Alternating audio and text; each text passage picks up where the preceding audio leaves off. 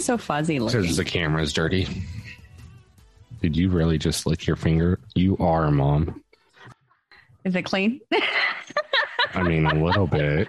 I'm less fuzzy. It's so bad. Jesus. It's just what it is. Let me turn off my Wi Fi. Is your Wi Fi off? Probably not. We'll just be pixels for Derek. He- yeah. I don't get here. Let me try something. Oh wow, that's so good.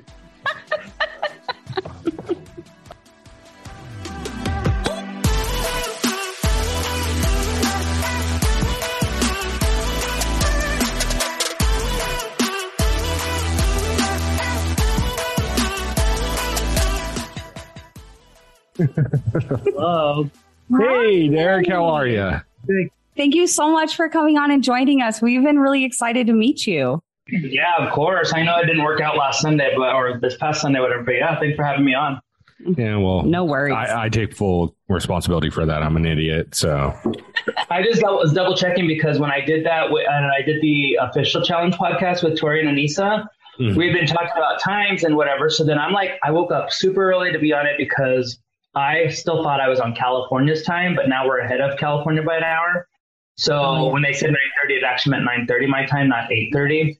So it's just Oh, we no. just I was up an hour early waiting for them. I was like, where are you guys at? And uh, Anissa's like, I'm waiting for my Peloton to get here. Like all this stuff is happening. So yeah, so, I'm glad it yeah, well, that's what threw me off because I was like, I know Arizona is on the same time as us for like six months a year. I just don't know which which one it's at. And yeah, so I apologize. By the way, I'm I'm Rick. Uh, this is my wife Corrina. Hi. I'm the one that you kind of been going back and forth with on there on Twitter. Um, so first and foremost, dude, we we want to thank you so much for taking some time and, and talking with us. We really do appreciate it. Yeah, no, of course. Thanks for having me on. Anytime that I can like do these little things and meet new people that are so into the show, it's like it's so cool. And getting back into the swing of things and meeting fans and meeting people that like just love this show as much as I do. And now that social media is like this big thing now, and like podcasts are a thing, it's like it's so surreal to like be doing it again. You know? Well, I can only imagine. I mean, I know how surreal it is for us because, all right, so just kind of the backstory. She's a fanatic of the challenge. She's been watching it since day one. And I had, uh, yeah, so uh, I had seen it when I was younger and I'd watched Road Rules and World, uh, Real World. Um, and then got, kind of got out of it. And then we met about seven years ago and she's, I came over one night and she's like, yeah, we're going to hang out and talk, but like, you got to shut up for the next hour. and My show's on and it was uh I think it was Rivals 3 and I got hooked on it. And then, you know, since the pandemic, gone back, watched all the episodes on Paramount and all that and then being able to catch up on everything, it's just really fun. Well, long story short, she ended up being in a Facebook group. Yeah. And so I joined that. And then it really kind of gave me an in depth experience on like the fandom itself. And we started talking one day and we're like, hey, you want to start a podcast? And we're like, our buddy Josh was like, yeah, let's do this. It was, I think it was actually his idea. Mhm. And so we've been doing this for four months. And, you know, the level of acceptance and availability that yourself and other cast members make towards the fans is really astounding. I can't think of anything else that's like this. And so I just want to commend you guys on that as well. fans the that love this show that why why we have the platform that we do and what like you guys make this show what it is and if it wasn't for you guys like who knows it could have ended so long ago you know but so but yeah no I, I anytime I can take my time out and not get in trouble for anything and I'm not a part of it anymore so I, honestly I don't even think it would matter if I get their approval but I'm, I just like to go by the books I don't want to get Yeah, be Yeah. safe. Better to be safe than sorry. ruined You know. for everybody yeah Yeah. Exactly. Yeah. No, 100%.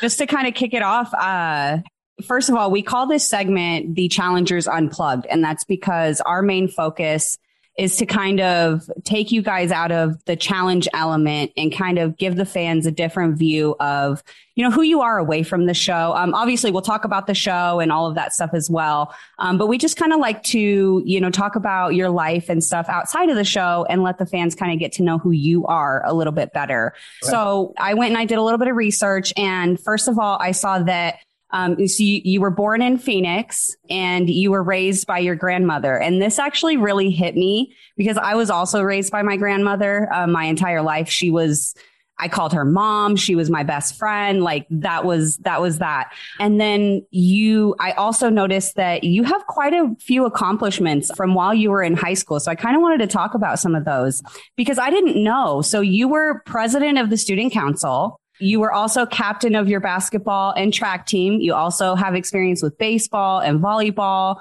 And you were also valedictorian. So, like, can we yeah. talk about that a little bit? What was your high school experience like?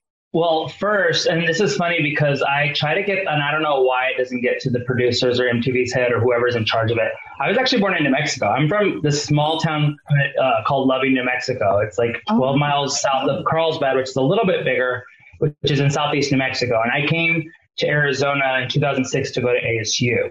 So oh, my like oh, wow. show when we were first cast when I was first cast with Jonna, it said we were from Tempe, Arizona, because that's where I, I lived at the time. But then like I saw our trading cards and it's like hometown Phoenix. I'm like, oh, all right, well, I guess I'm from Phoenix now. Oh no, well, I'm dang. from New Mexico. Well, I'm glad that we actually cleared that up then. but no, it was cool. So my high school experience is a little different than I mean, I guess a lot of people. I my graduating class was a whole big 37 people. A really oh, small wow. farm town in New Mexico. Everybody knows everybody. It's like a 1A school. Um, but yeah, no, I was uh, very competitive growing up. My mom got me into sports when I was like four years old, five years old, kindergarten. She was actually my like my grandmother, who I call my mom. So anytime I say my mom, I'm referencing my grandmother.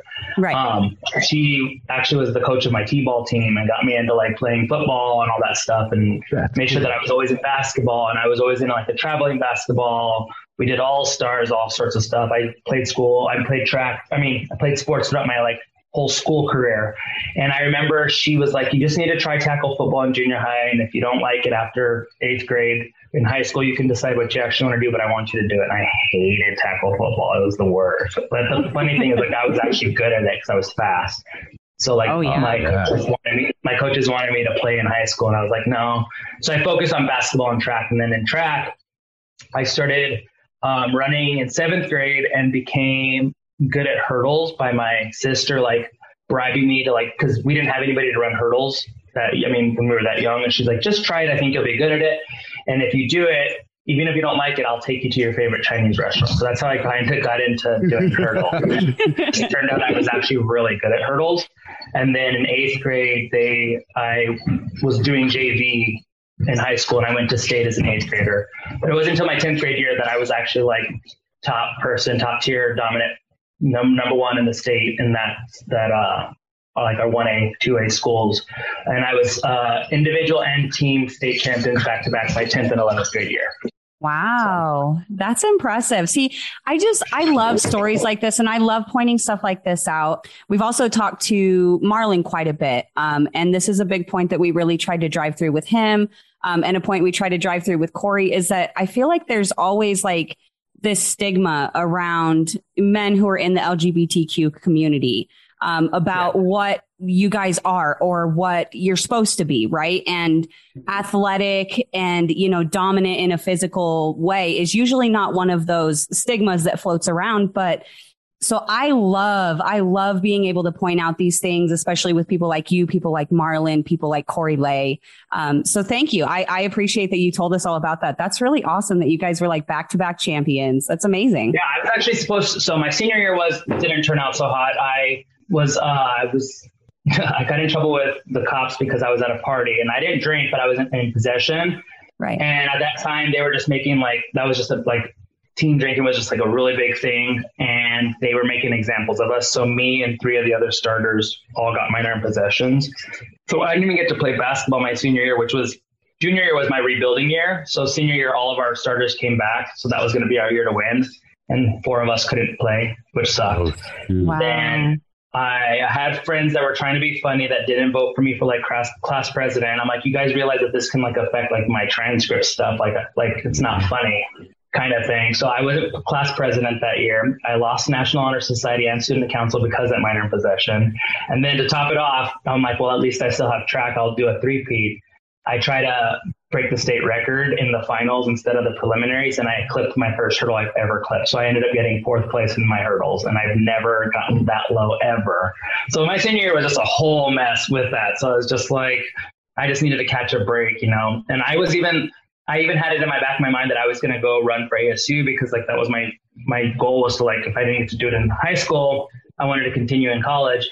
And my stubborn ass got uh, three full rides to Division two schools in California, and I turned them down so that way I could try and run for ASU, and then it never happened. So i like my track career oh. just went down. Yeah, but it is what it is. I, I always say things happen for a reason. Well, and you know what? It, I can't even really fault you for that because you you had a goal. You know, you had a goal to go to S- ASU and try to run for them. Um, and you chased your dream, you know, and, and maybe it didn't work out the way you thought it was going to work out, but you stuck to your guns, you chased your dream, and I actually respect that. So bravo. I actually do that a lot, and I think that's what's I mean, well, when we get back into like actual challenge talk, I feel like sticking to my guns and like going with what I initially say and say that I'm going to do has sometimes got me in trouble or has like put me in a situation where I don't want to be. But but yeah, I've always been like that. I always just follow my gut, and I'm just like, if I say I'm going to do it, I'm going to I'm going to do it. I like it. Like being of conviction. It, it's it's not something you see all the time anymore. So I, I really appreciate that. Um, and that actually like answers one of my questions because I was going to ask, did you go to ASU like and pursue athletics? But so with you know track not working out there, like what was your main course of study while you were at ASU? So I really didn't know what I wanted to do graduating. I mean, I was valedictorian, so I got all these scholarships. And if I was smart, my mom, she should have been more, a little more strict and not let me go. Because I, my number one school that I wanted to go to was Gonzaga, but I got talked out of like even applying there because my mom's like, it's so far, it's going to be hard for us to visit and you to visit. Like, just go to Arizona because you're still far enough to do your own thing, but you're still close enough if you ever need to come home. And she's like, and you're close to California, Vegas, Mexico. You have professional sports teams. There's always something going on, and you have friends there, and the weather's awesome. Why don't you just go there? I'm like, I mean, yeah, that sounds good. But if I was smart, I would have just stayed in New Mexico semester because if I would have passed my first semester in New Mexico, the lottery pays for your school. So I wouldn't have had oh, any yeah. if I stayed in New Mexico. Oh, but I had to get out of there. It, it, I wouldn't have been happy there. And my happiness means a lot to me. So it's like I need to make sure that I focus on that. Um, but yeah, no, I I knew that I kind of wanted to do something in the medical field. Uh, I have cousins that are nurses and stuff, and I just like always liked that kind of thing. So I went in. I went in with a, a biochemistry degree. That was my first one because I wanted to be a doctor. And then I did a semester of that. I'm like, yeah, that's not going to work. so I switched to nursing and I didn't get into the nursing program. And then I'm like, that still seems like a lot of work. So I'm like, oh, I'll do kinesiology because maybe I'll get into PA school after I'm done graduating. So that's what I was pursuing at the time when I got called to be on Real World. And then I did all these challenges and traveled and didn't know what I wanted to do with my life. And two years ago, I was like, I need to figure it out. Still kind of wanted to do something in the medical field. So I tried out uh, dental hygiene and I had to retake like anatomy and physiology, chemistry, math. Like I had to take all these stupid classes again because they expired.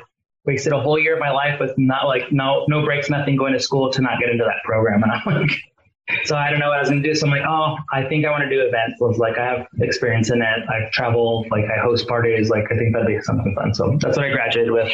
I'm going to try to do event coordination finally. I love it. You're the and you're perfect for that because you we and we've we'll talk about it as we get into the challenge, but you definitely bring um, a certain spiciness and a certain life to the party, you know. So uh, I, I love that you're doing that. So you were actually going to school while you were on Real World. How did that work? Did you just go like while after after semester ended, or how did that play out? So um, it was my it was the start of my junior year, and I we, I was going through that first semester in the fall, and we I got I went to the open casting call with a friend um, in October that year, and so auditions kind of like kept going through. So then December came along, and I'm like, all right, well I'm kind of like I went to the final audition in LA with the producers. I'm like, I need to know if I actually made this show because like I already have all my classes set.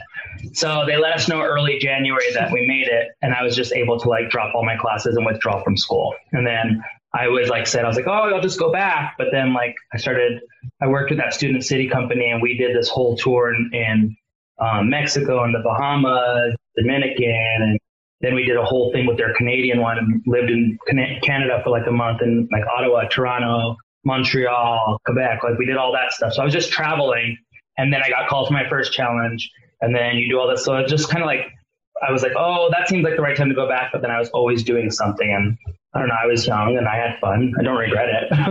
well, no, I was yeah. going to say like it's it's hard to regret turning in all that experience you get in life, being able to travel to all those different countries and see all those different cultures. And don't get me wrong, like college is great. It, it really yeah. is, but it's it's you can't replace Oh no, experience. And I had I had a good two and a half years at the main campus. Like it was at that back back at that time, it was the biggest party school in the nation. So like yeah, I had fun. But yeah, oh, yeah. like when am I ever going to go back to Africa, Namibia again? Yeah. Like, like stay out there or go to um, to where else do we go? The Czech Republic, just on a yeah. whim, or Turkey you know? Yeah. Yeah. yeah. You, you and, and do all the awesome, cool things that you guys get to do, you know, like yeah. you just, you can't replace that in a classroom. Just out of curiosity. I watched the challenge when I was in high school. And I remember telling my friend, like, if I could ever do something like that, that'd be so cool. I think that'd be fun. Cause I didn't watch Real World. I was a fan of the challenge, not Real World. Yeah. And then we'll circle around. I've done it already. So that's so awesome. And I mean, and that's uh, make a long point short I, I, I know that you know the track thing didn't work out with ASU, but another one of your goals, which was you'd want to do the challenge if you got the opportunity to, and being able to, dude. So like like everything happens for a reason, like you said. So it led you to the direction that you know you didn't know you wanted to go to right away, but it led you to that, and that's awesome. Uh, and I wouldn't question. have in New Mexico, or had I gone into my school in Gonzaga, or had I gone to California to run school, it wouldn't have happened the way it happened, you know. Yeah, exactly. And so, uh, what what year were you uh, in Tempe at, or what years were you um, there for? So I went there. For, uh, oh, I lived there in 2000. Well, I went to that campus from 2006 to 2008, and then we started filming in 2009. But okay. I mean, I lived in Arizona since 2006.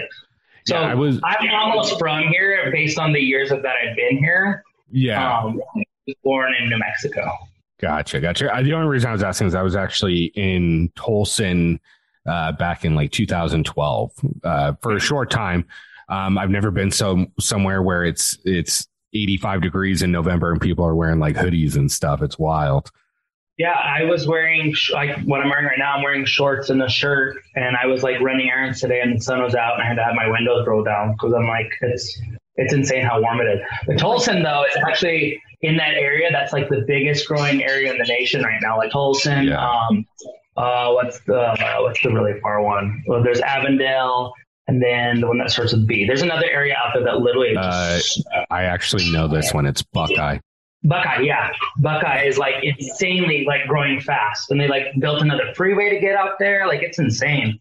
That's nuts. Yeah, wow. I was out there in 2012, and it was I mean, it, you know, still a few years after the recession, but it was it was nuts out there. The still stadium been built yet? Has the, oh, yeah. stadium? Yeah, yeah, the stadium was built. Um, I remember going to uh, like a couple bars that are right next to it because I know they have that mall and everything right there. Yeah, I was actually just there Sunday because I was at the Seahawks game with the Cardinals. That actually leads me to one question: Why do you hate that kid so much? Oh my god!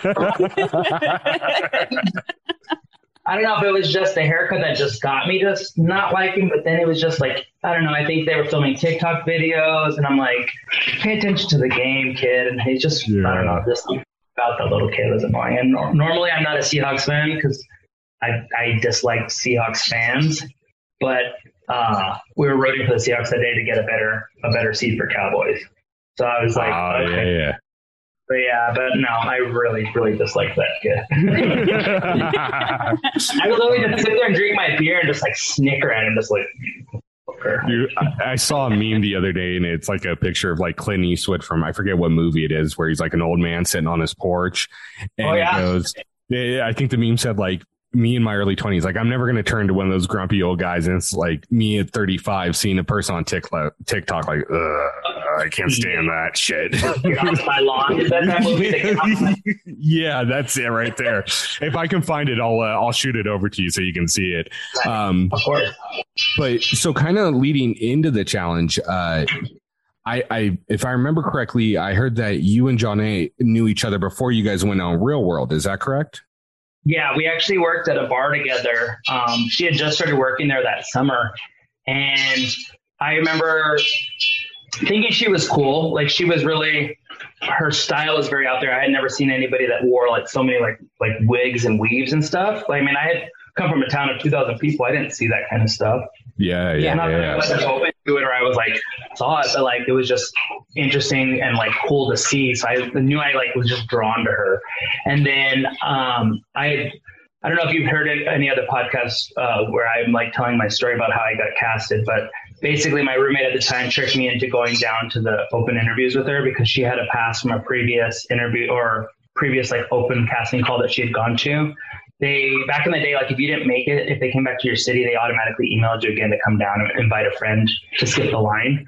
So I was sick and I was just at the doctor's office and I picked her up and she like set it everything up and she got her hair done, got her makeup done, got all this stuff done. And she like, Hey, will you just go to this thing with me? I'm like, sure. And it turns out it was the, the open casting call. I'm like, like you fucking bitch, like you're really going to make me go to that. all these people have headshots and everything. And I look like I just died of the, like I'm dying of the flu. But she basically we did this whole open casting call with like 10 people, a casting director. They asked all these questions. Um, they had asked, I remember the first question they asked was uh, just to, to, tell us about yourself. And like all these people gave like all these these dramatic like stories where this one guy like t- like was uh, hiked from the tip of Alaska all the way down to South America and all this like you know all these elaborate stories and I was literally like I graduated from a class of 37 and I was a valedictorian. I was like, that's, that's me. Um, and then, so anyway, we passed that, that round or whatever, and I walk into the second part, which is filling out paperwork, and Jonna was already in there filling out her paperwork. And then it's one of those things, like, you know, you just never think you're ever going to make it. So yeah. then they called us back for like video interviews the next day. And then, like, one week, she would get a call before I would, and they're like, hey, we need you to do this and then I would get a call first. Like we just made these videos, and then like she got another interview, then I got another interview, and then I was just like, all right, like this is pretty legit. Like we might both be like front runners and stuff. And then I remember she got a call for the final one in California first, and I was like, at that point, I'm like, they're not going to get both of us to go. So yeah. I I was like, fuck, she made it. So I was like telling her boyfriend worked with us at the time. So I'm like, tell her I said congratulations. And before I put my phone back in my, my pocket, they rang, they called me. And oh, I ended up doing my interview first in LA. And then she did it the next day. And then you didn't hear from her for like two weeks. And then I got a phone call saying I made the show. So I figured she didn't make it. So I was like, all right, I'm not going to be an asshole and like gloat about it, you know, like I'm not going to like rub it in her face. I'll wait till she mm-hmm. calls me. This bitch five minutes later calls me. She's like, I made the show. I'm like, like, okay. yeah, she's all like bragging about it. I'm like, I was trying to be nice. And she's like, just did not do that. But yeah, you know but yeah. That's actually super interesting because everyone we've talked to, like, I, yeah. at first I thought it was just like one person. Like, first it was Marlon that told us his casting thing and how he just said like off the wall shit. And then we just like talked to Ayana the other day and Anissa she, said the same thing. Yeah. She just said random things. And then Ayana like is up there with your story. She was out at a university like with a Polaroid. Have you heard the story about her? Yeah. You told us about it. there. Yeah, it's like it's it's so funny. It's just interesting how they it's that the, standout stuff that they seem to really like. Like it, it's the things that you think wouldn't even get their attention. You know, oh. like like Marlon had told us that he was just set like the questions and stuff that they were asking, like he was just answering like the stupidest things he could think of as like his answers because he was just joking around with it. And yeah. they picked him. And then same with like Iota, just the most random thing is, and same with you. You're like, I, you know, rolled up looking like death and then you get picked. Like it's just, it's like I wrote so a part of my, there was a part in the paper that we filled out. It's like, describe your family. I'm like, oh, we're a bunch of loud ass Mexicans, this and this and this, blah, blah, blah, blah. And literally in the casting interview in front of the camera, she's like, so you described your family as loud ass Mexicans. What does that actually mean? I'm like, oh my God, they actually read that. oh shit. like, well, we're we're fucking loud mm-hmm. and you couldn't get a word in. I was like, my uncle would probably hit on you, which would cause my uncle man to fight. And you're like, my grandma's gonna be yelling in Spanish and in English. You're gonna make sure you have to uh, clean up your whole plate, like all that stuff. So yeah, it's funny that what they actually are into. And it's it's interesting hearing the um, the casting story. I have caught other podcasts. I just don't remember hearing the casting story but it's weird because among the fan base, for whatever reason, they all believe that Jonna was the one who took you from the bar down to the casting call. But yeah, because I because I say friend and roommate, so they just automatically assume that Jonna is the only friend and roommate that I've ever had here in Arizona. yeah. So, yeah. You're only allowed one good friend. That's it. Just one. yeah. So that's cool. That's interesting. So my question. So then with that, I'm just kind of assuming the roommate didn't end up making it.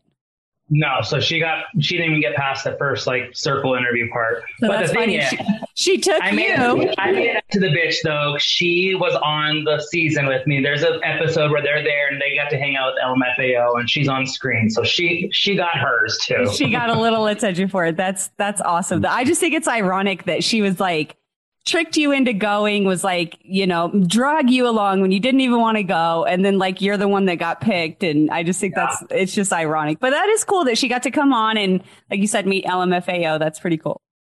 Yeah. So when you were originally on the real world, um, was your end goal to try to make the challenge or was it just, I'm going to see where this leads? Well, first off, it's seeing where it leads because it's such a crazy experience. And like I, once I figured out that I was on it, I went back and I watched Real World Brooklyn because that was airing when we were doing this, and I was like, holy shit, this is deep. Like, I don't know, I don't know, do I have that much to bring to the table? But then they let us know that when they they didn't tell us we had made the show yet, but when we were there at the final interview, they told us where it was going to be. And I was like, there's no way they would have told me where it's going to be if they didn't let me know. And I was like, well, how deep can a cast really get in Cancun. Yeah. Like, I don't know. Right. So, but going to it, like in the middle of like see like filming and stuff, like I remember us talking, I'm like, guys, like we could possibly be on the challenge. Like, this is cool. Yeah. Like now, yeah. like this is really exciting to be on this because this is my opportunity to be on the challenge. And the funny thing is, part of my casting process too, we had to do like a, a confessional, and mine was to this guy that used to be one of my friends growing up, who we had a really bad falling out with, and he was obsessed with the challenge more than I was. And like we worked at Chili's when we were in high school together, and like one of our like um like our uh, employee parties was a challenge. Like we did we did a challenge. That's and, so cool yeah, it was cool. We did confessionals, did all the OTS and everything. So it was cool, but like I knew that he was obsessed with it. And I knew that he was, mm-hmm. because my season was the season that Aiya got voted on by the fans. And that was like the last season that they did a fan vote. He was trying to get votes to be on my season without knowing that I was auditioning for it. So it was just like a good, like, like F you, you know? Mm-hmm. Because like, so it's just like a lot of like good just came out of like actually like being a part of that. But yeah, like end goal after like being through the whole situation was like, all right, let's let's do the challenge. That's amazing. So, and then we know that your first season was uh, was cutthroat, um, mm-hmm. but you were eliminated in the first episode on that one. Um, but yeah. what was your first initial like experience like with the challenge? Was it what you thought it would be, or what was that like just walking in? Yeah, so like it was funny. I always tell this thing too. So when we get there to the airport, obviously I know a lot of these people. They they didn't know me because like my season had just been airing too. Like so they knew that I was new, but it was cool that they like, like you just get welcomed into that whole thing. Like once you get there, you start talking to everybody. It's like they know you your whole life. And then I knew some people there just like interacting before. But I remember thinking Camila, because that was her first season too. I thought she was a PA and she was like trying to talk to people and stuff and like we had all of our bags and everything and I was like oh here like I thought she was a PA so I gave her my bags and I like walked off. She's like what like what the fuck? I was literally thought because she didn't speak that like creative English either. Like I just did I just didn't know who she was.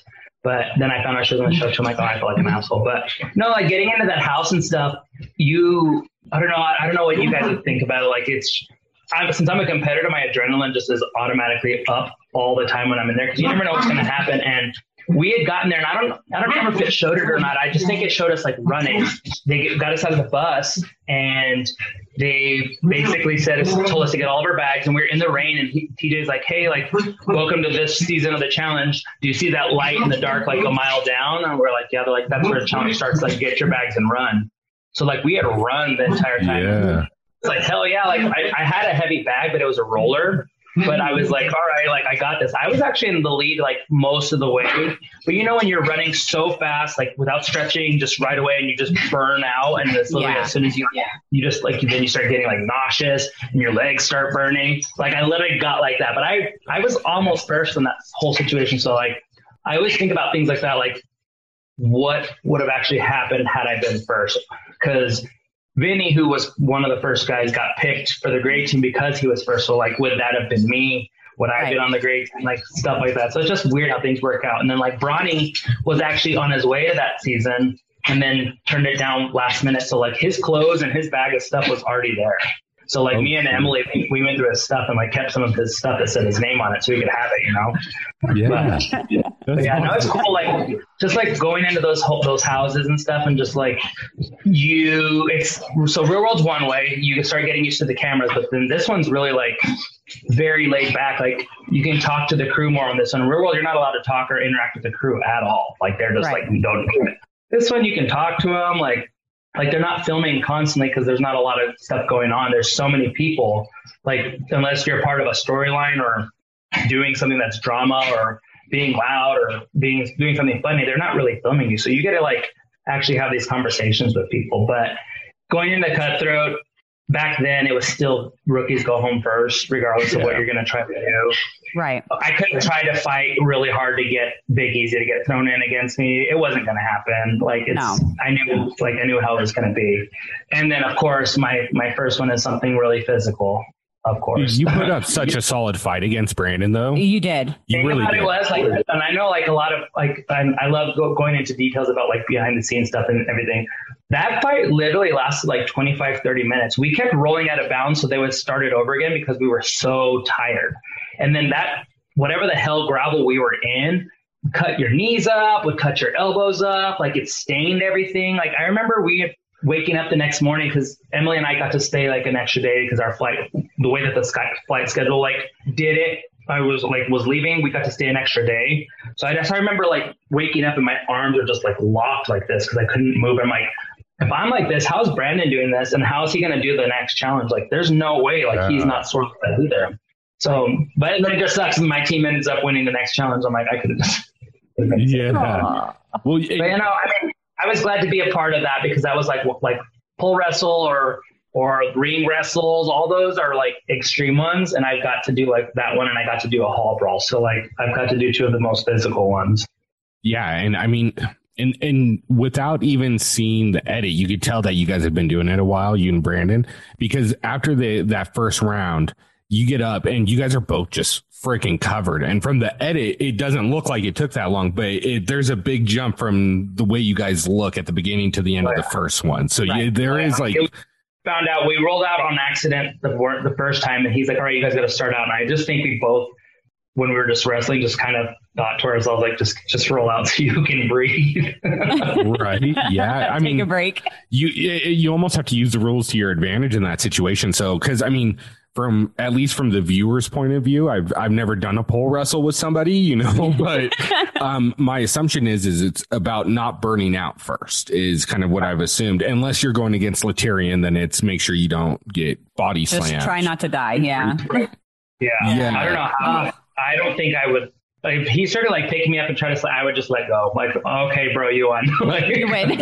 yeah, like at that point, that or try to stand up real quick, you know, because that's all you can do. I mean, yeah. I mean, Yeah. because that's a whole nother Ugh. story. But at the same time, I think it's uh I think it's interesting that's how they played the game at that point, which was like, you know, they try to send rookies home first because it would almost seem I don't know, and this is me looking at it from like a big brother perspective, like you want to send out your biggest competition first. Yeah. Yeah. That's how I've always Well, kind of that's looked how at I it. always thought too. Like I would always want to do it, and that's like when we go to Battle of the Seasons. That's what we did. We sent Weston first and got Yep. Wes. And that's the thing. Like people just assume that because they're CT or Wes or Johnny, they're not going to get sent home, and it's like they're beatable. They're not. They're not going to go in there and just dominate every single time. Like they're beatable as long as you just you just have to get them at the right time, you know. And it's that's what I've always wanted to do is, is send the big person home even though it wasn't me who personally did it, it was my team who had was the reason why. Yeah. So I like right. I like being on that side of the it too. But like it's either that or it's like send people home. So especially with Cutthroat because you knew it was going to be a team one. At that time, they weren't breaking up teams and like doing individuals or pairs of stuff. You were going to be with your team throughout the whole thing. Why would you want to keep it easy with you the entire time? Like I don't understand that logic at all, especially back then because I mean he loses 30 pounds every every challenge he goes on. I think that's like a storyline every time. It's 30 pounds, 70 pounds. Like he's he loses all this this this way, right. but it's just the same thing, you know? And damn, I mean, I get it. He was a veteran and I wasn't, but it just didn't make sense to me, especially with like as many rookies were on my team. It was me, Emily, Emily, Ty. Like Teresa had only done one show at that point. Like yeah. it was five, it was five of us. We could have banded together and it just it didn't make sense. Well, and especially after uh, I I can't recall the exact season's name, but the one where uh, you always say CT should have won it, but Easy cost them the final because he didn't. Oh, gaunt, Gauntlet three. You know yeah, what I mean? and that gets mad that people bring that up constantly. I'm like, well, you kind of have to bring that up because that puts in perspective like what you can't do in a final. And I, if I was on your team, I wouldn't want to run that final in your team. Right. Right. Well, yeah. and, and kind of going back to that, I mean, you know, especially with like your athletic background, like the, it is just really surprising to look at it from that point of view, like why they wouldn't have, of kind of gotten rid of, you know, someone who could have potentially held them back as, as, as opposed to somebody who could have potentially contributed to the team, you know? Yeah. Um, and, and that just sucks because especially it being my first challenge, I get it. Our team didn't win. Um, but they didn't, I like when I get sent home first, said it sucks. They don't let me like show what I can do. And I never right. get the chance to prove myself. Like right. I, I, get people like, well, you never prove yourself that you, you should deserve to stay. I'm like, yeah, cause I don't get the chance to. But the thing is, I've never really, I've only lost one challenge where they're like, all right, your team lost, you're going straight in. That was on the Battle of the Seasons last challenge. I was dead. That was seven weeks of us just doing that stuff. At that time, we had thought we were in the final. We took two two days to travel from Turkey to Africa. It still was another like four and a half hours from the airport to drive to our little town. I mean, our house in, in the dunes. We got there. I didn't even get a, to take a warm bath because the warm water ran out. So it's just like one of those things that just beat you down. And then the next day, our challenge was two hours away. We had to jump into freezing cold water.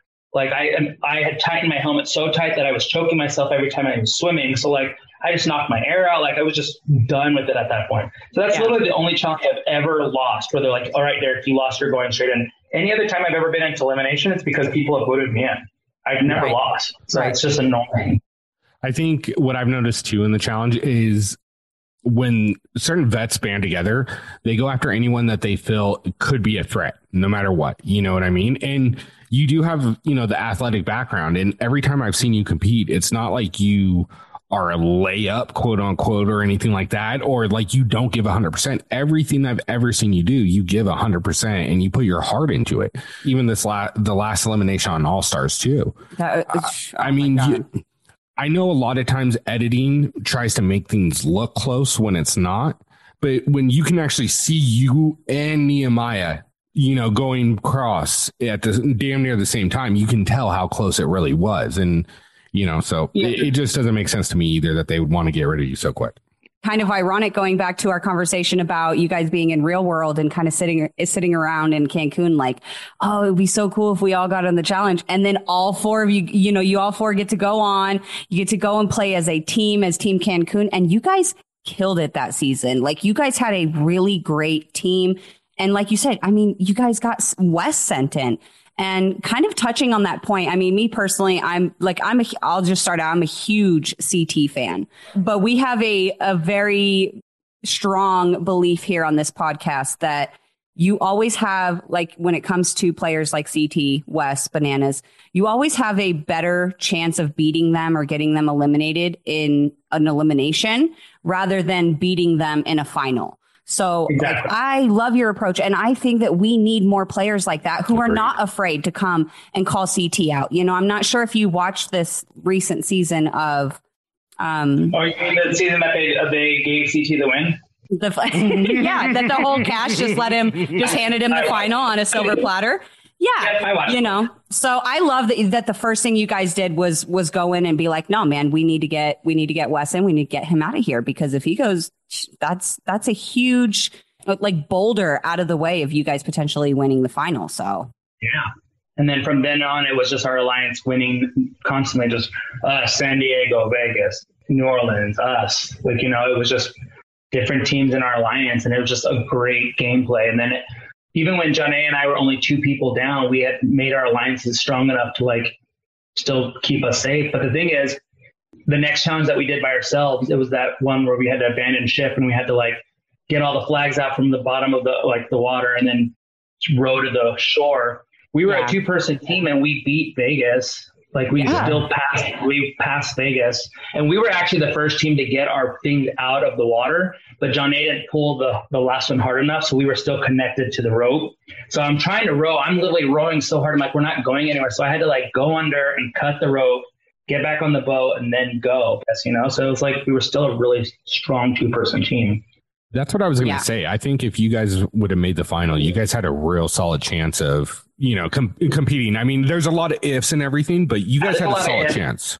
Yeah, we like. I remember when when because we got so normally they send you home right away, but they let us stay for the wrap party since we were there already, and I think it was cheaper for them to just fly us all out of Africa at the same time. Right. So we stayed there. They had filmed two days, and so me and Jonna stayed in a uh, uh, what's it called? Not a a hostel. I was going to say a brothel, but a hostel. We stayed in a hostel there. We're going like party with all these people. Like it was cool. Like we had a good time. But I remember uh, when San Diego came back, they said they won. Me and her were just like, we would have had such a good chance to to win that. And I just wish they would have given us opportunity because they like, you know, good old TJ switches it up on you. And they had told us in the beginning, and I know they they had edited it out, and it said they had originally told us that there was going to be four teams in the final, and only the top three teams were making money. So the fourth team, fourth place team, wasn't going to be there, or wasn't going to like win any money. And we had made it to the top four teams, and then they switched it up and only said three teams are going to go in. That's another reason why I was just like just defeated at that time. I'm just like, we've made it this far, and now we might not have the opportunity to even run the final. right. It, it, so uh, kind of jumping off subject a little bit. We're actually so like we recap the seasons too on another uh, part of this the podcast we do, but we're talking with no season. We're we're having a conversation about like uh, people that have never won the challenge that you know are absolutely worthy. And I think you know in about the seasons, you guys had a hell of a chance, a real chance to win. Yeah. And w- us just discussing it back and forth, we kind of came to the conclusion that like sometimes you can have you know those really dominant seasons and it's just it's the wrong daily challenge on the wrong day. And it's exactly what you said. It's just circumstance that led to that. You know what i mean? And it's the same thing like we had the conversation with marlon on rivals too because we're both under firm belief firm belief that him and jordan don't flip that kayak they had a lot better chance of being ct and wes than bananas and frank did Yeah. you know just and it's just circumstance you know and it's it's crappy to see but leading into that you know after uh, battle of the seasons uh, what it was uh, Rivals too. rivals too and there was a little bit of a time span in between those if i if i remember correctly Uh, no, because ri- uh, Battle of the Seasons was 23 and Rivals that's 2 was right 24. 24 that's That- right i that- apologize that was, I, went, I went straight from seasons to rivals. Yeah. Yeah. seasons to rivals yeah. Yeah. and then that was in thailand correct hmm so yeah. Yeah. real quick before we dive into that what was your favorite challenge location out of the three on the main show Um, definitely Turkey. Oh, yeah. Definitely Yeah. Turkey. Yeah, because we were right on like our house. I don't know if you guys actually like got to see the view from our house was amazing. Like the water, it was beautiful. And then like the little areas that we would go like on our off days were just like I don't even know which if we were on the sea or we were in the ocean. I don't know what we were on, but the water was so like blue but clear. yeah And we would get to be on these like um, docks and just like hang out and just like party and eat seafood and drink and like just jump in the like it was so beautiful. But the thing is, that was still the same season that I got to go to Africa. So like, I mean, Africa is always going to be awesome because where else can you get sand dunes like Arizona looking desert and then city and then also the ocean all in the same area. Like that was Yeah. cool. yeah that's But yeah, awesome That's Turkey was Turkey was definitely cool. Um, I like Thailand. Thailand was just so fucking humid. Like you literally had to drink water just just sitting there because you would just dehydrate. Like people Yeah. were like de- getting dehydrated and like getting sick constantly in Thailand. Wow. Yeah, I've heard we heard it was pretty hot there. You know, we heard the all the rumors about um Wes and CT who were like washing their clothes and taking baths and stuff in the pool um and stuff like that. So And Rivals two, our rooms were so hot because they like they were all glass, and our room, the air conditioners just were shitty there. We all kept sleeping sleeping in the living room. Like literally every person in the cast was sleeping in the living room. that's And production right. guys mad at us, and they were like, "You guys need to go in your room." We're like, "We're not sleeping in the room unless you fix the air conditioners. Yeah. Like it's so hot in there." And they're like, Yeah, "Well, we can't put you guys all in here." We're like, "Well, sorry, we have to sleep, and it's fucking hot in there. So fix our air conditioners." Sure enough, air, air conditioners got fixed. Got them fixed. Yeah, I was gonna yeah. say what it was like a couple nights, and then the ninja attacker. the if I ninja remember- attack, right? Yeah, with the water Mhm. balloons. That was hilarious. That was so That was fun. funny. That Yeah, was that a fun fun. season. You guys had a lot of fun that season. It was a great It one. really was fun, and even, I mean that was one of the smaller houses that we've been in, but like that was it was really fun. And our party that we threw, like it was like a nightclub party. That was fun. Yes. Oh yeah, yeah. I really liked that pool too. That pool was cool. It was scary though because you would get like snakes and stuff just dropping from the trees constantly. Like I remember we were sitting down one time and this big ass green snake just fell in front of us. So I was just like, this is insane. But yeah, the- other than it being hot, it was a cool location. I'm I'm so I always wonder if like they have all of our pictures, like our cast pictures, just still locked away somewhere on some hard drive or something because we took a cast picture for that one, but they hated it and so they didn't use it and we took up it was in the pool but like the rivals two sign was under the pool and Yeah. so the cameras were like further away so they could take a picture and for some reason they did not use it i don't think they liked the picture because they kept getting mad at us because we couldn't like i don't know what it was if we didn't do what they wanted or if our, our smiling was stupid i just remember me and Aneesa were just like so like like cracking up the entire time and like making Oh, fun of people like funny. joking and stuff but like yeah they didn't use our cast picture for that season That's so funny. Yeah, I don't. Re- I don't remember seeing anything like that. I know for like your guys' individual and team ones, uh, they did the one you guys were standing on like the wooden deck and had that big green like palm. Yeah, that was in our yard. tree. That was in our. That was in our. We didn't have a yard. We, we weren't allowed to leave that whole place just because of like the wildlife and stuff. Right. But we. That was on our um like our deck at our Out on the deck. room. And like I, I want to say it might be mine or Robb's, but there's somebody's picture that you can see somebody in the background Oh, how because they're like they're like working out or they're walking or something. Yeah, so you can see Oh. like somebody in the background because we were. It was just like on a regular day, and they're like taking cast pictures, and I'm just like, we didn't even go to a different location for that, like we usually do. right. Right. Oh, how funny. They also for that one. So you know how like we sometimes film intros, and like Yeah. we did the the one for seasons. We did one for Rivals too, also, and they cut that one too because they didn't like anything that we did. Oh, 'cause so like the intros, like what they did for like um uh like Where like for exes, you know, like exes were like. I, don't, I think Tyrie held Jasmine and dropped her and stuff like right. that. Right? Yeah. that partner. So like one with me and Robb, he like since he's taller than me, he put his his his uh, hand right on my forehead, and I'm like swinging at him. Oh, was how funny. Yeah, so they just but they just didn't use a lot of our stuff. So Oh my god, I, just, I wish we could see those. I was gonna say I would love. They should do like a you know like a never before seen like release of like some of the best seasons. You know, like they used to do the the shit they should have shown. They used to mm-hmm. do that. They need to do it again. I don't understand why they stopped doing that. It still bothers me. Me. It was, it was like one of the best parts of Like every the season. dailies, the dailies were the best.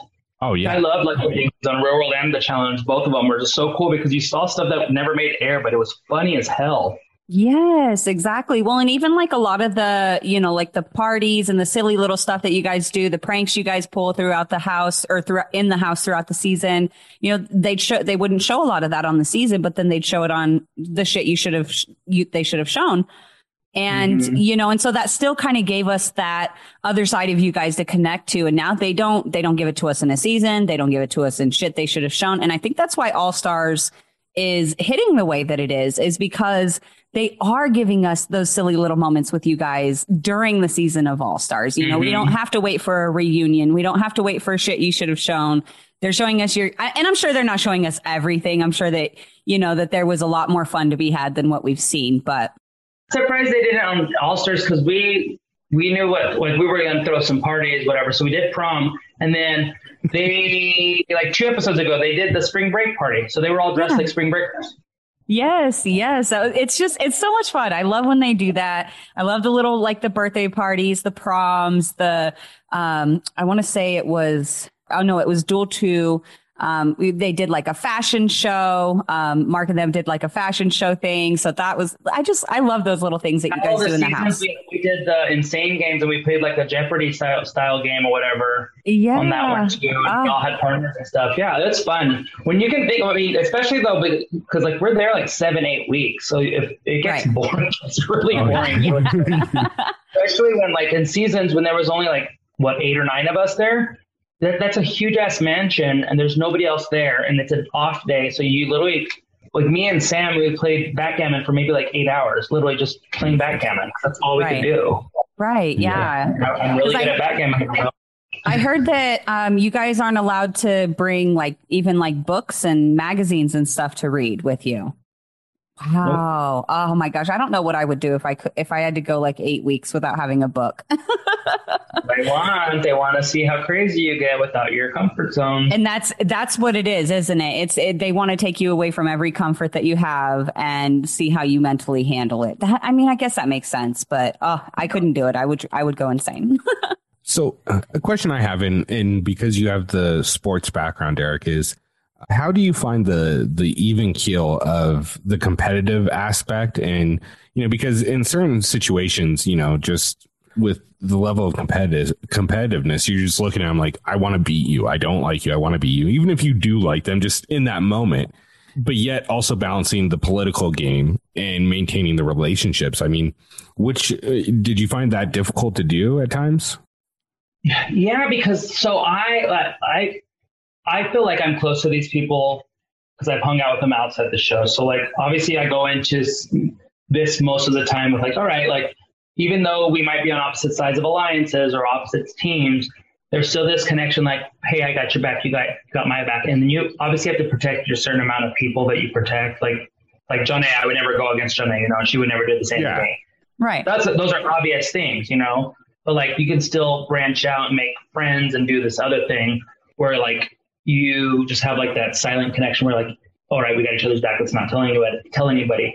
But like, like you said, I'm one of those people that like, I am very competitive. So when I know there's a top person and they're like, my main goal is to beat that person. And like that first yeah. challenge on all two, I was like, I know Jody and Derek are going to be such a hard fucking team. As long as we can beat them, like we should be able to do good.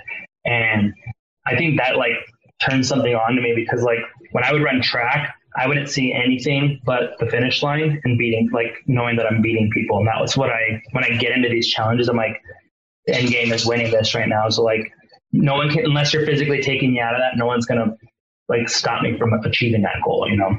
Yeah, but yeah, I, I, I, feel like after watching Jonna this season, I, if I ever go back, I definitely need to just get into everybody's conversation and make sure that I'm friends with everybody. right. So uh, have you talked to John, Jonna? Yep. Yep, yeah, everything. I talked to her. They got done filming in like end of August. Mm-hmm. So I, I talked to her around then. I mean, I kept in touch with her constantly from then, but yeah. It, it, must be as a friend, as you know, a roommate being in the real world, yeah, and then as a fellow competitor and teammate, must be you know, obviously you want to win for yourself, but to see your friend and roommate win, it's it's got to be an awesome feeling too. Yeah, and it's one of those things too. It's like she set a goal and she said what she wanted to do, and damn it, the bitch did it. she, right? she did. She, she did. Fucking killed it. Yeah. Um, no, super proud of her. We're big Jonna. fans. Yeah. Um, you know, I've been I've been rooting for her to get a win for a while now, so it's it's really awesome to to see and that. For her to get it in Cancun, where it all started, like we, and this is our thing too. Like we're like I know it's, it was kind of lame. Like I, I was laughing because I'm like, wow, my first trip after the pandemic was like letting down is back to Mexico. That's cool. Like they got to go to Argentina. And I was like, all right, whatever. But I got to do it with Jasmine and Jonna. We were in Cancun again. And I say this whole thing too, like my first passport stamp ever was to go do real world and in Cancun. And I had just redid my passport and my first stamp is Cancun again. Dude, oh my so God, awesome. that's amazing. It's almost like an omen to, in a good way of like many good things to come, more travels, more opportunities. But, and so get this. So my season was season 22.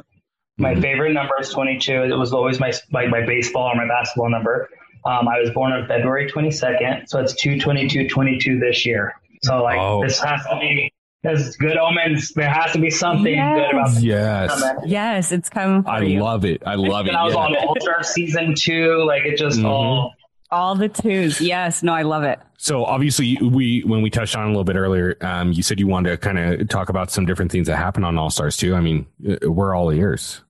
Yeah, it's one of those things. So like, I didn't tell anybody about what was going on in my family because that happened the day before that I left, and yeah one of the hardest things I've done because it's something that you should open up about and not keep to yourself. But I didn't want to use that as a disadvantage or I didn't want people to use that against me or think that I was using like a pity card. Like, you know, people, mm. I know there's nothing people right now, like in this challenge and stuff, and All Stars are older, and I know a lot of people wouldn't use that, but it's just you always have it in the back of your mind.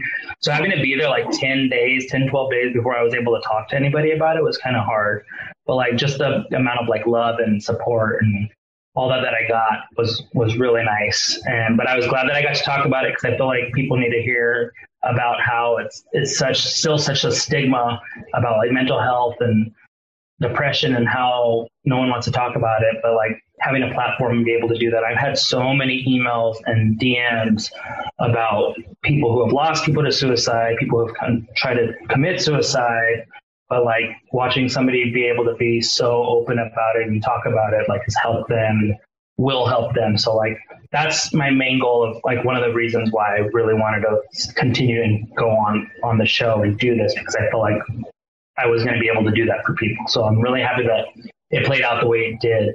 But going into that elimination though like i had talked to my brother that day right before elimination and i he had told me my mom was coming up for my little sister's uh, celebration of life that they were having here for her friends, and originally she wasn't going to come up. So, like I say, like we say, things happen for a reason. I wasn't supposed to talk to him because the the the elimination was supposed to happen two days prior, but there was like a COVID scare, so we had to shut down production for a couple of days. And so it ended up happening two days later, and he that was the day that I got to actually talk to him, and he said they were coming home. So like going into the elimination, I decided myself that I wasn't going to win that elimination, that I needed to go home. And so I'm being competitive. I'm not going to just quit, like up front and quit. But I knew I didn't need to be there anymore. So I, I and I, I say this to everybody. I, I'm not taking away Nehemiah's win but had I not been in that situation I was in, he wouldn't have beat me. I solved those puzzles.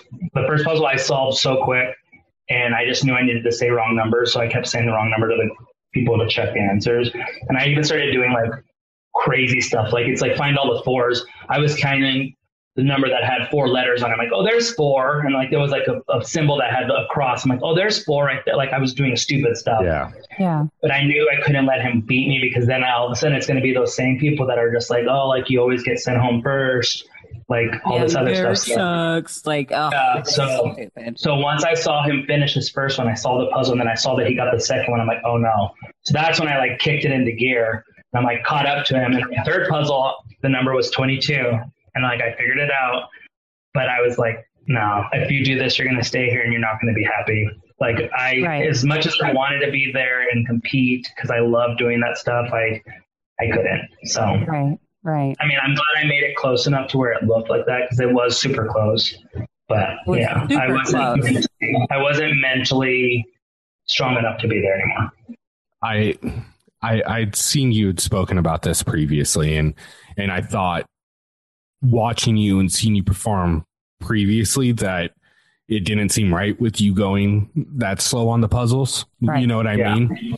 I think it's extremely impressive that you were behind and still caught up during the physical portion as well. Right. Yeah. So, I mean, what that tells me is like, it, it makes sense because, like you said, you came in with kind of a goal in mind that you were going to reach out to fans of the show by telling this story once you had the opportunity and you were ready to talk about it.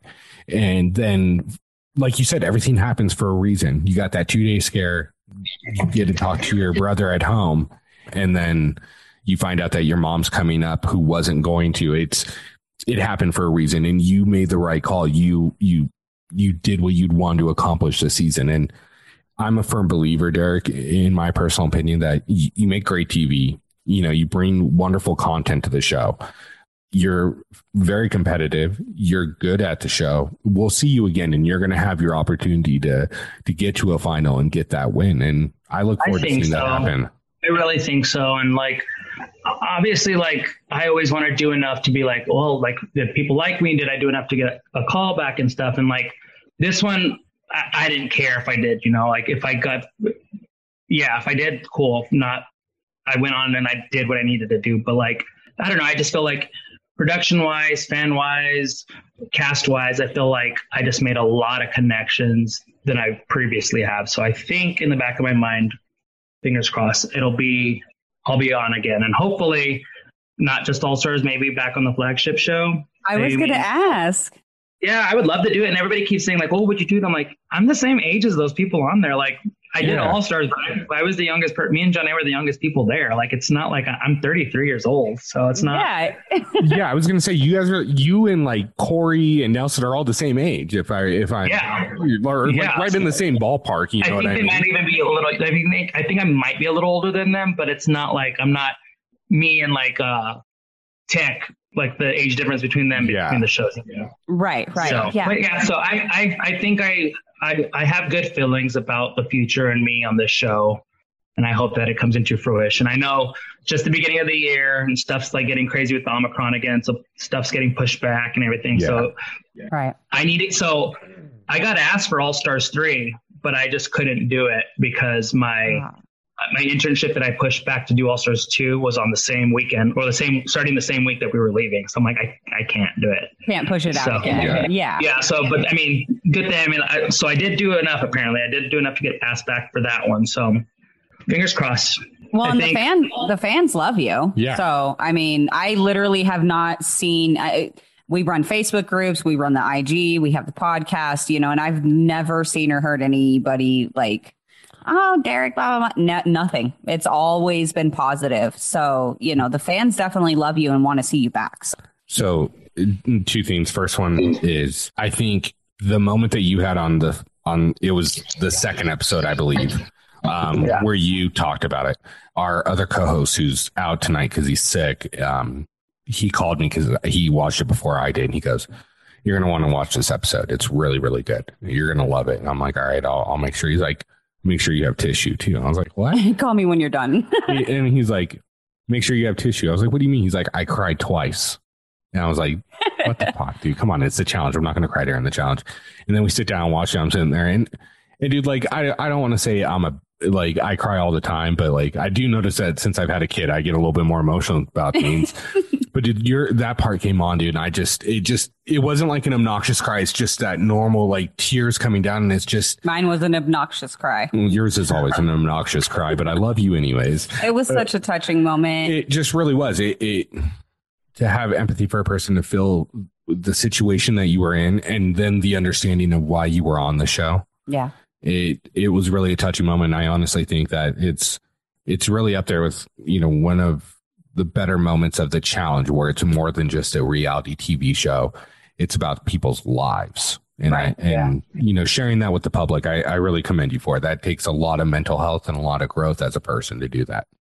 Yeah. Thank you. I appreciate that. Uh, I I always go back and laugh though, especially like my like my family's comments and stuff. Uh, they're like, "Why did you have to wait till you were dressed up in your prom outfit to talk about it?" they're like, "Your mascara was running." you still look good though. I'm not gonna. You, you were pulling it off well, definitely. Nonetheless, um, like I love I love that they.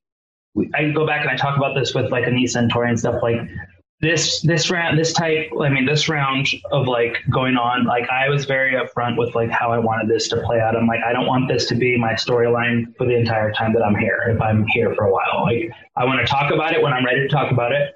It'll it'll i was like and we'll, we'll talk about it because i have to because like there's no way i can do this and not talk to Johnny and jo- Jasmine and people that I love here about it. You know, like I need them to know because they know something's wrong with me, and I've let them know something's wrong with me. I just it's not the time to tell it. But I love that like production after like I talked about it and they filmed everything. They're like, if you need to just go talk with Johnny and Jasmine outside of this, like just go. So they let us go like talk like two hours on the beach just by ourselves, wow. like nothing, film, nothing.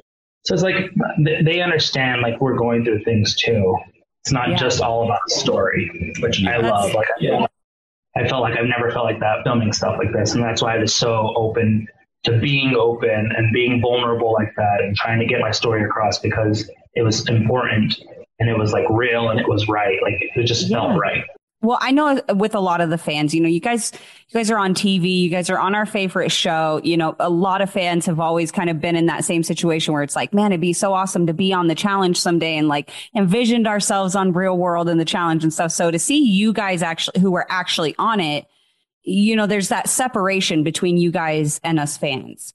But I think mm-hmm. that moments like this is what kind of breaks down that barrier between challenger and fan and, and makes you real and authentic and raw to us and something that we're able to relate to on a personal level and not just oh, I like the way he plays his game, or, you know, I like the way he looks in a swimsuit, or I like the way she runs, or, you know, whatever. And I really love that. I think that that moment was made even, I don't want to say even more special, but it really just amplified the moment that you were able to have it with Jonna and that they showed it the way that they did. And I think it was done very tastefully, very respectfully.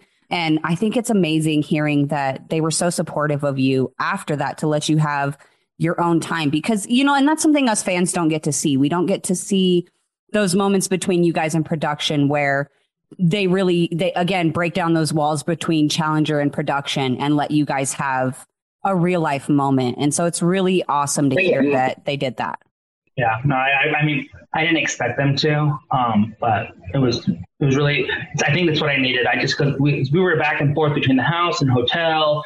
We were at the hotel longer than we needed to be before the house because it wasn't ready yet. Like, and so we're stuck in our hotel room, not able to talk to anybody, and it's just literally you're just in this hotel room. So just being like alone like that with those feelings inside, and not even be able to like talk to my brother and stuff every day. It was just hard, but it all played out the way I think it was supposed to play out. They did a, they edited it very lovely. Like I was very appreciative, very thankful that it wasn't exploited in a like a I don't know like a fame seeking or like a, a story type like story type of way. Like it wasn't exploited. Yeah. It was told, yes. which I like. Yes. It, it was, and I, I I like I'm one of those people that I forget things all the time. So I'm glad I remember this. Is it very much reminded me of calls of earlier years of real world where those authentic stories came across and that's kind of what brought this all to the forefront as far as reality tv is because you know uh, i grew up you know the town i live in now is kind of large but when i grew up here it was like 40,000 people it wasn't a big city um, so learning about alternative lifestyles and and like AIDS and alcoholism and other things like that sometimes came through from MTV and being exposed to that in the real world and and having authentic moments like this. So it was almost like a call back to that. And I I think that's where the o, the OG seasons and All Stars really hits the mark where the flagship doesn't. Right. I think it would. Uh, I think the flagship needs to bring back some of the old flavor. I think yeah. they've gone a little bit too off don't get me wrong, it's great to include uh, global players, but to introduce half a cast that nobody's ever met before at it, one time, that's rough. At I mean, that long, with, that season took forever too. Six months. It, yeah, it started in August. August 11th was the first air date. It was insanely long, and then. Like you said, you know, you take half a cast of global, you know, uh, rookies that nobody's seen before, and you mix it with half a cast of vets that we've seen every challenge for the last 10 challenges. It's like, okay, yeah. I'm done. well, I'm, I think the part that got me. Please. Yeah, yeah. Look, all right. So I also have kind of like a theory on this, like because we were talking about this the other day. What was the name of where they got exile? Is that where they got sent? They got sent to exile. Oh, on fresh meat, yeah, exile. Mm-hmm. Yeah. So I mean, they've always had the kind of like those funky names that they try to stick to, like the lair and all that. But yeah, the blowing the stuff, blowing stuff up every time. It's, it's in the puzzles, it's and much. it's too much. It just yeah. dial it back a little bit. It's weird though. So they, so we we did it different for All Stars too. Like it wasn't deliberation; it was selection. Yeah, like, ah. they were very. And I remember like talking in interviews about deliberation. Like, can you call it selection? And I was like, Okay. Okay. so it's great. Like, so I work at a, a, I work for a company that does home services and our sales guys, instead of calling them sales guys, we call them design specialists. It's oh, like, wow. yeah, I was like, yeah, that sounds super fancy. fancy. That's that's not at all what they do, but all right, cool. So obviously, uh, I mean, you watched the latest season. Do you stay up on the challenges or? Oh yeah, yeah. I like I like. So it, I'm usually off on Wednesdays, and it usually airs on Wednesdays. So that's like yeah. my and it's like uh, Real Housewives of Beverly Hills usually on well was on because that was that that whole season was start to finish with with the challenge and finish like two months before. Um, oh my god, that's, that's like my reality TV day is that day. But yeah, and I stay on there because I mean I know most of the people that are on there, so then I'll like text them to them like so like how did this really go down? And like I'm friends with like Corey now, Corey L, Corey oh, Lay, so like yeah. I'll talk to him about it too. Oh so, my god. Josh we is going to be so upset that he we're, we're talking to Derek and he brought up Corey Lay. I know. He's not here. So our our other co-host, his name is Josh. Um, he he couldn't make it tonight because he wasn't feeling very well. Um, but he did tell us to tell you that he said hi and he's very very heartbroken he could not be here. And he's like we better get derek back again someday so i can meet him. So we'll have to bring you back sometime well, anytime, but, you want, anytime you want to do it if you want to do like a recap on anything or something yeah yeah, yeah we'll have to do oh, that. dude, yeah. um, but anyway he's a he's huge corey lay fan literally brings corey lay up on every single episode that we have. Um, and so we were you know joking about how corey wouldn't be you know brought up. We will have our first episode without corey lay you bring up corey lay so josh is going to be so stoked that's funny so um, i try to ask these last couple questions to everybody we have on you're okay. getting ready to walk into elimination you get to pick one song to pump you up and get ready. You know it's going to be a physical. What song are you listening to? Probably Space Jam. I love you it. Know, the the millennial in me oh is all about it. Y'all ready for this? yes, I love it. Favorite answer so far. I love that. Secondly, would you and Tina ever consider doing a reality TV show where you guys just do hijinks all the time? my God, I would that'd be my dream. I so guys like you like I was a Tina fan from the challenge, but like yeah. So getting getting there and seeing that she was there, I'm like, all right, this is kind of intimidating just because I know how she can get from these shows. But obviously, I, I only know her from the show, so I'm not going to go into it thinking like that because then then it just gets weird. Yeah. So, but getting to know her and talk to her, like she became one of my closest friends so quick, and like she was actually the first person I told about what was going on with me. Before I even told Jonna, I told Tina. Oh, oh wow. Not because like I feel like I needed to tell her before. I just wanted to like test the waters to see how people reacted because I yeah. had been drinking and like we were just like drunk. So I was just like, I just want to. It turned out like her sister passed away too, not from the same thing, but her sister had passed away too. And she's like, I she goes, I don't, I haven't gotten over it yet either. You know, right. takes a while. Um, but yeah, no, like I think we would be so funny. Like we did this whole when we were doing like our like it's a challengers watching their casting tapes. Did you see those things on Twitter? Yeah, yeah, yeah. Those yeah, are hilarious. Those are so funny. Her and Darrell cracked each other up, and like we just hung out. Me and her stayed an extra day in New York and just like had the best time. So like, yeah, I would if we could do a show like that and just did shit to each other or to other people. Hell yeah, you, you guys would be hilarious it. together. I'd love it. Like, yeah, oh no, I mean, just a little tidbit I saw on the show. I mean, you guys dressing up to and oh, dude, I, I, yeah. Where do I watch that right now? Yeah. I need to watch that right now. Come on, oh Paramount God. Plus. Come on. right, there we go. We're, we're the Paramount gods. Come on. Right. Yeah, exactly. So, all right, um, and then because you just said this with being a fan of Tina, have on any of the shows that you've been on showing up, were you intimidated or nervous or like overly excited by meeting any of the other challengers that you're like a big fan of? Um, the first challenge I did, I was like, okay, this is cool. Brad's here, Johnny Bananas is here, Derrick's here, like Jen's here. Like it's a lot of big people here. Yeah. Like. I, on paper, our team was actually really good, but then it just went down the drain. But like, I was like super excited to meet them. I don't think I was intimidated. The only person that was intimidated prior to All Stars 2, Tina, was CT. And that's obvious because I just know how much of a hothead he is and his backstory with like punching Davis and like all that kind of stuff. I just didn't want to get under his his skin, obviously, because he has like really devoted fans too. And I'm just like, right. I, yeah, yeah. Oh, there. Yeah. But like, he was also one of my biggest letdowns that I ever met because like getting there and like meeting him and we were drinking and stuff like he was just rude to me for no reason. And like I remember getting out of the pool to go get a drink and I don't know if it was a compliment or if he was like being an asshole to me, but he's like, Oh, so you think you could like come over here with like your like perfect styled hair and just like drink the beer that we're drinking? And I was like, Thanks, but what? what? Yeah. Yeah, it was so weird. It was it was very weird. And then just like I think there's a there's like a video going around right now, and somebody well not going around, but like somebody had posted it not too long ago, and it's like me and Robb were making grilled cheese in the kitchen. I'm drunk on the floor just watching, and Frank and him get into this big fight on Rivals Two, and I'm like, I just want my grilled cheese, please, just go away. I've yeah, actually seen that. Yeah, um, yeah. No, I. You really see me on the floor, just like. that was him still like very wild crazy CT. I he was feel like I, yeah. yeah, I feel like I would like to get to know CT now. Yeah, after I, everything, after having a kid, after all that stuff. Growing Don't get me wrong. I was, try, I was, still trying to send his ass in as soon as I could. Yes. But, yep. but I just and I hate the fact that people are like, oh, like it's too early to do that, or like when he comes back, he's coming after you. I'm like, you guys don't know if he's coming back. You Yeah. don't know if they're coming Well, back. it, look, like, so I've gotten into this conversation with a couple people, and that's the thing is like, in especially the last like seven seasons, you've got like what, like a 10% chance to beat CT in a final, right?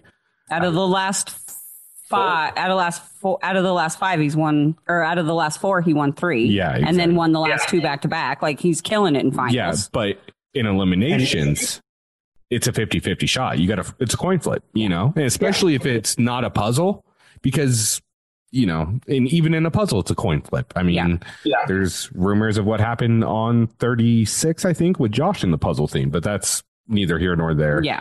Um, yeah. Okay. Last question I have, and, and this is someone I, is the other question I asked to everybody, and that's who would be your Mount Rushmore of challenge competitors? Is it mix and match guys and girls, or is it one of guys and one of girls? You could do one of guys and one of girls to make it a little bit easier or difficult, however you want to look at it. Alrighty, I want to do not obvious ones. I want to I do. love it. I want you to do the ones that you you choose because I think everybody says the same four all the time. So I Most people do. most people do. So I Ionis want was fun the other day. yeah, I- Iana's was really Okay. good. Um, well, I would definitely throw Darrell's ass up there. He'd be one. Yes. Yeah. Um, I would do Landon. Yeah. I like it. Okay. Landon's one of those like underrated like badasses. Like everybody still talks to him, talk, talks about him to this day, and he hasn't been on a challenge since fucking Fresh Meat too. So it's like he's still being talked about, and his, yeah. uh, how dominating he is. Almost Um, 20 seasons. Yeah, yeah. so I would Yeah. definitely put those two up there. Um, I would put Mark Long up there for getting we want OGs and All Stars back together and just being in an overall. Also, and then I think my Godfather. fourth one because he's just come in and just lately and just anything that he does, he's one of those ones probably always going to win. Also, is Jordan. I think Jordan, for being in the newer age people, is like top tier. Like, and especially now that this motherfucker is doing like marathons and Ironmans and shit. I'm like, I don't want to run a final against you. Like, Yeah, no, fuck that. No way. No. no, I love your top four males. That's awesome. Yeah, no, that's a solid list. I like it. let's do girls. I would definitely do. Ah, who are my top four girls? Um, Emily Schramm, definitely. Like that, that she's a beast. Like she's unstoppable, and she's one of those girls too. Like I think she's been. A, I, I was reading like a, uh facts or some trivia stuff, and it's like these people have been in every episode of every challenge they've ever been in, and she was one of them too. Like Yeah. start to finish, she's made it to final, like every final, whatever. Yeah. Um, so she would be one. Um, I think I would throw Aneesa in, even though she hasn't won a final. I think she deserves to be up there for the duration she's been on this show. She's like a face of this show. Like Oh yeah. anytime, and the most iconic line, "Bitch, I don't need a gauntlet to cut you." Like whatever she said, that was the shit. I still Yeah. like. I just, remember- I just, remember- and then Timmy in the background like this, like Epic. Uh, Legendary. Yeah. Yep. So I would do those two. Um, I would do Rachel, Rachel Robinson, Yes. because I feel like she's a champion that like isn't too like conniving. Like she she's a badass because she's like a top tier person and can't be beat. Not she's not. I mean, she might be cocky. I've never met her in person, but I I just like the way she plays the game, and she's an overall badass. yeah. And then let's do a new age one right now. Let's do. I'd have to say probably Cam, even though she hasn't Okay. won one either. Like her political game in this fucking this game is one of the best. Like she's she's smart and she gets shit done. Insane. That that move she pulled on Final Reckoning where she canceled out everybody's votes so that only hers counted. Granted, it didn't work out for her because TJ threw a Right. twist in there. TJ likes to do that. But that was yeah, but epic. she played it perfectly. Or Yeah. an honorable mention just because she's just like she just got back into it and I've always admired her too. And this is like started from the bottom now she's where she is also. Um obviously my girl Jonna. Like I think that she Yeah. yeah. We So- we asked we asked Tech and, and Tech let us know pretty pretty upfront. Like I don't watch the show. Like even when I'm on it, I don't really watch the show. I was like, okay, well, like who do you think's the best? You don't have to give us four, give us one. He's like, oh, this is Jonna. John A's the John best. A is the best. I was like, I can respect it. I can But respect it. she, you know, she's got a great. I mean, with even with you know what just happened with her winning All Stars too. Um, you know, she like just that elimination with Sarah Rice was so oh, impressive. I love that. So, and I loved Sarah. Like I was, I was a fan of Sarah. Um, you know, I try not to base my fandom off of like how I feel about people on a personal um, note, just because all I really see is edits and stuff on TV. And you know, but competitively and show wise, I was a big fan of Sarah. But it was one of those moments where it was just like, it was like sweet revenge almost, and it was really nice to watch it play out. And yeah, so I love Jonna, and I think it's amazing that she's she's finally you know gotten that win and getting the the the recognition that I think that she deserves for being such an. And if you if you think about it, she technically won back to back because I mean they didn't have mm-hmm. a girl champion. She won that the first one for the girls. She still won it. Exactly. Yeah, exactly. She was still first place up there for the girls. You know what I mean? Like just. Yeah, to me, it's it's different circumstance, but no different than what happened to Sarah Rice in Rivals Three. She's right. still a champion, even though she didn't get money.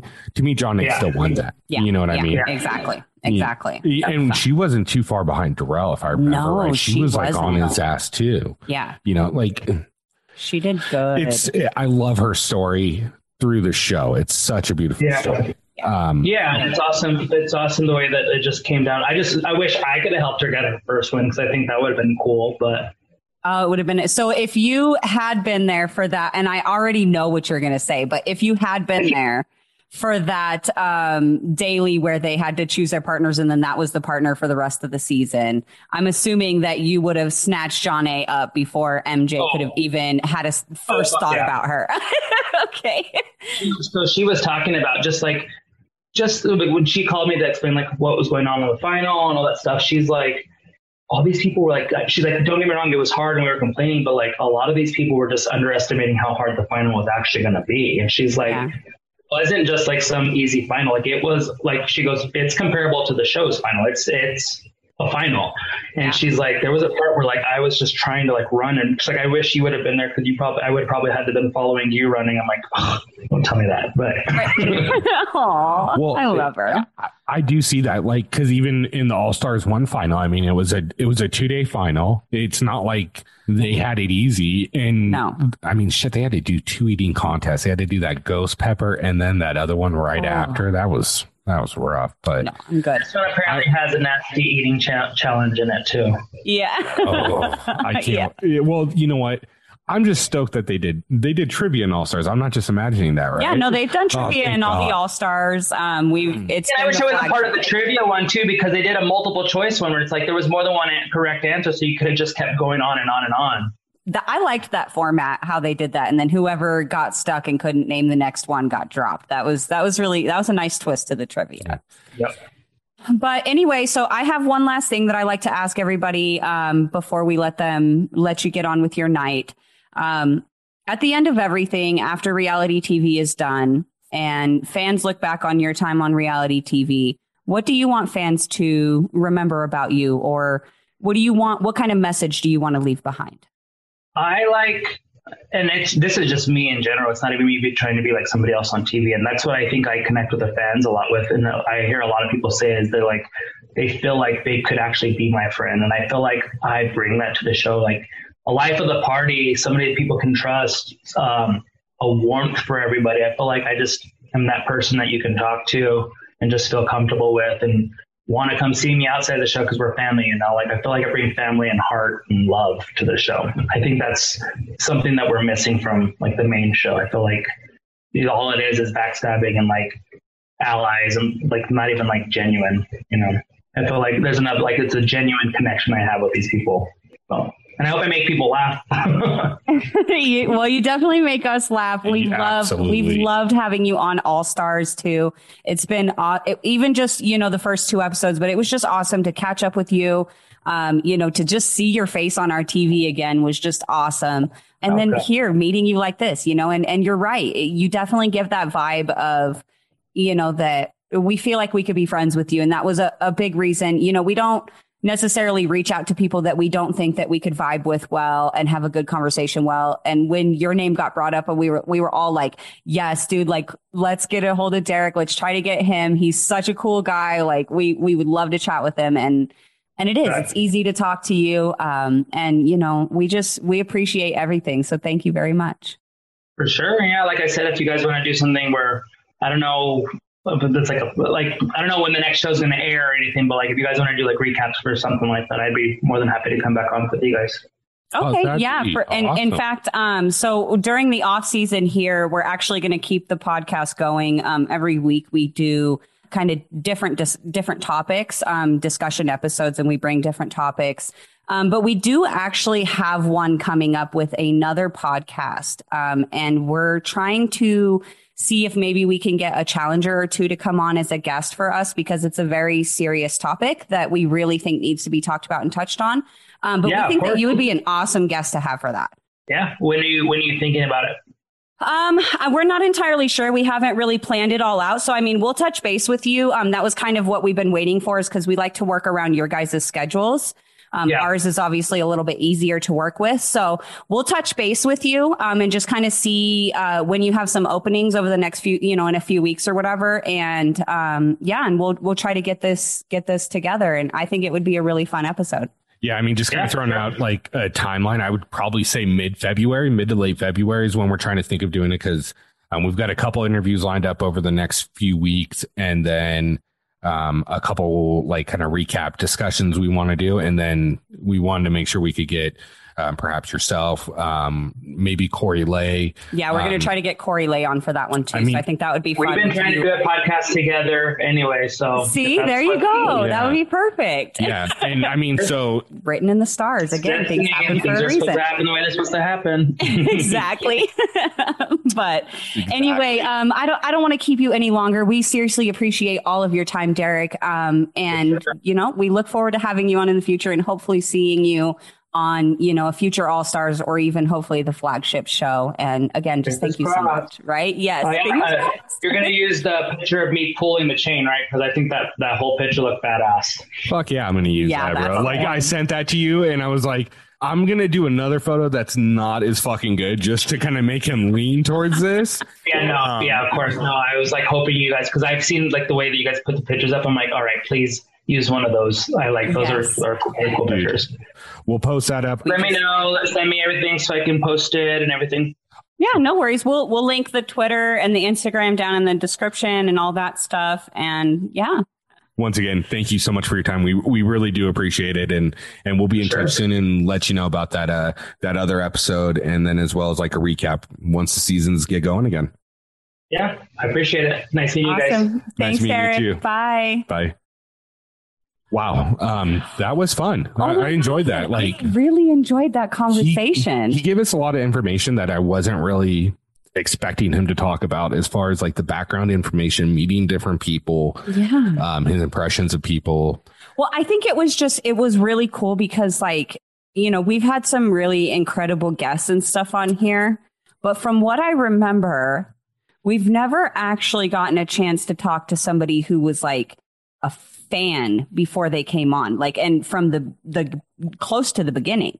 And so I think that that definitely like gave it a different kind of vibe because, you know, he had that excitement walking in to meet people like CT or, you know, see Johnny Bananas for the first time, even though, you know, Johnny wasn't at the same status in Cutthroat as he is now, you know, but just, yeah, I- that was amazing. He was so much fun to talk to and so easy to talk to.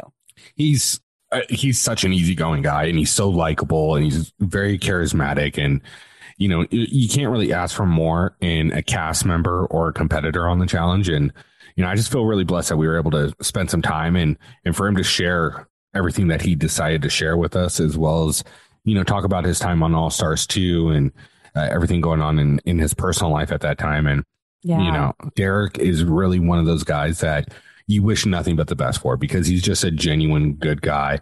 And, uh, you know, I hope, like we told him, I hope we get to see him on future seasons and uh, whether it's All Stars, the flagship, both, I'm game for either.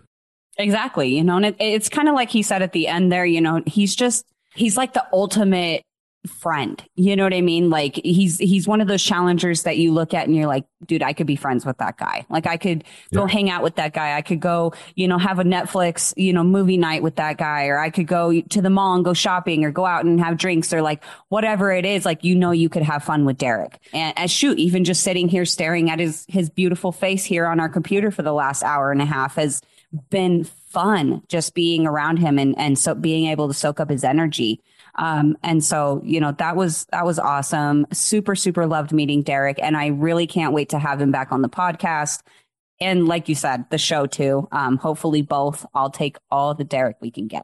Oh, absolutely. I mean, more the merrier, right? I mean, look, uh, I want to be straightforward. Like, I wasn't blowing smoke up Derek's ass. I really do think, from what I've seen from him, he's a really good competitor. Yeah. He's just been caught in shit situations. And he's right. Every time he's gone down, other than what happened on Battle of the Seasons right before the final, he's never just gotten sent in because he's the worst player. It's always been voted in. Right. And, you know, it's a shit situation, especially when he came into the game being only a rookie. I do think if he were to come back now and play, he would he would definitely be a threat to make the final and and do well in the final. Absolutely, absolutely. You know, and, and, I mean, and the thing is, is we saw this kind of play out in All Stars too, and we didn't really get a chance to talk about it much. But a lot of the thing with Derek, you know, is that he's he's a small guy, so people are like, oh, he's going to be easy to beat. He's going to be easy to beat. And then, like you said, it's you know one of those things where it's like you just kind of draw the short stick with a lot of the eliminations that he's gone into um, you know, that last daily on Battle of the Seasons that him and Jonna had to do. Um, you know, just all these little these little circumstances that, you know, it just wasn't in his wheelhouse or it just wasn't his day is what has caused him. It's not being a bad competitor. It's not being a bad social player. It's not, you know, having bad alliances or anything like that. It's literally just circumstantial with him. And I really, really do hope that he gets a chance to prove himself, like he said, because he comes on these shows so often and he he isn't even you know given the opportunity to stay long enough to show what he's fully capable of. So nobody values what he's capable of. And so I'm I'm really pulling for him. Guys, we want to thank you so much for tuning in and catching up with Derek with us. Um, we really enjoyed this conversation. We hope you did too. We're gonna call it a call it a wrap. But thank you guys once again. And one, like we always say, if you have any questions, anything like that, hit us up on social media. We'd love to let you know anything we can. But otherwise, for myself, Rick, for my beautiful wife, Corrina, and unfortunately for the missing and lovely Joshua Chambers, thank you guys once again for tuning in. Have a good one. Bye. Bye.